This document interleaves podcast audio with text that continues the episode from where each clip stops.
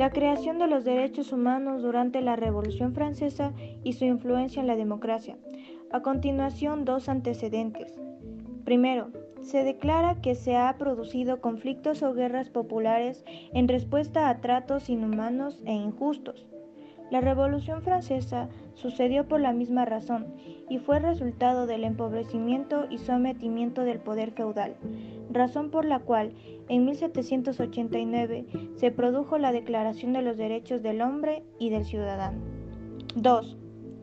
Un acontecimiento clave para el desarrollo de la democracia en Europa fue la Revolución Francesa, cuando el pueblo se alzó en rebelión contra el rey. Después, Francia adoptó una ley inspirada por las ideas de la Ilustración, estableciendo que el poder es derivado del pueblo y que todos los seres humanos son iguales. Muchas gracias.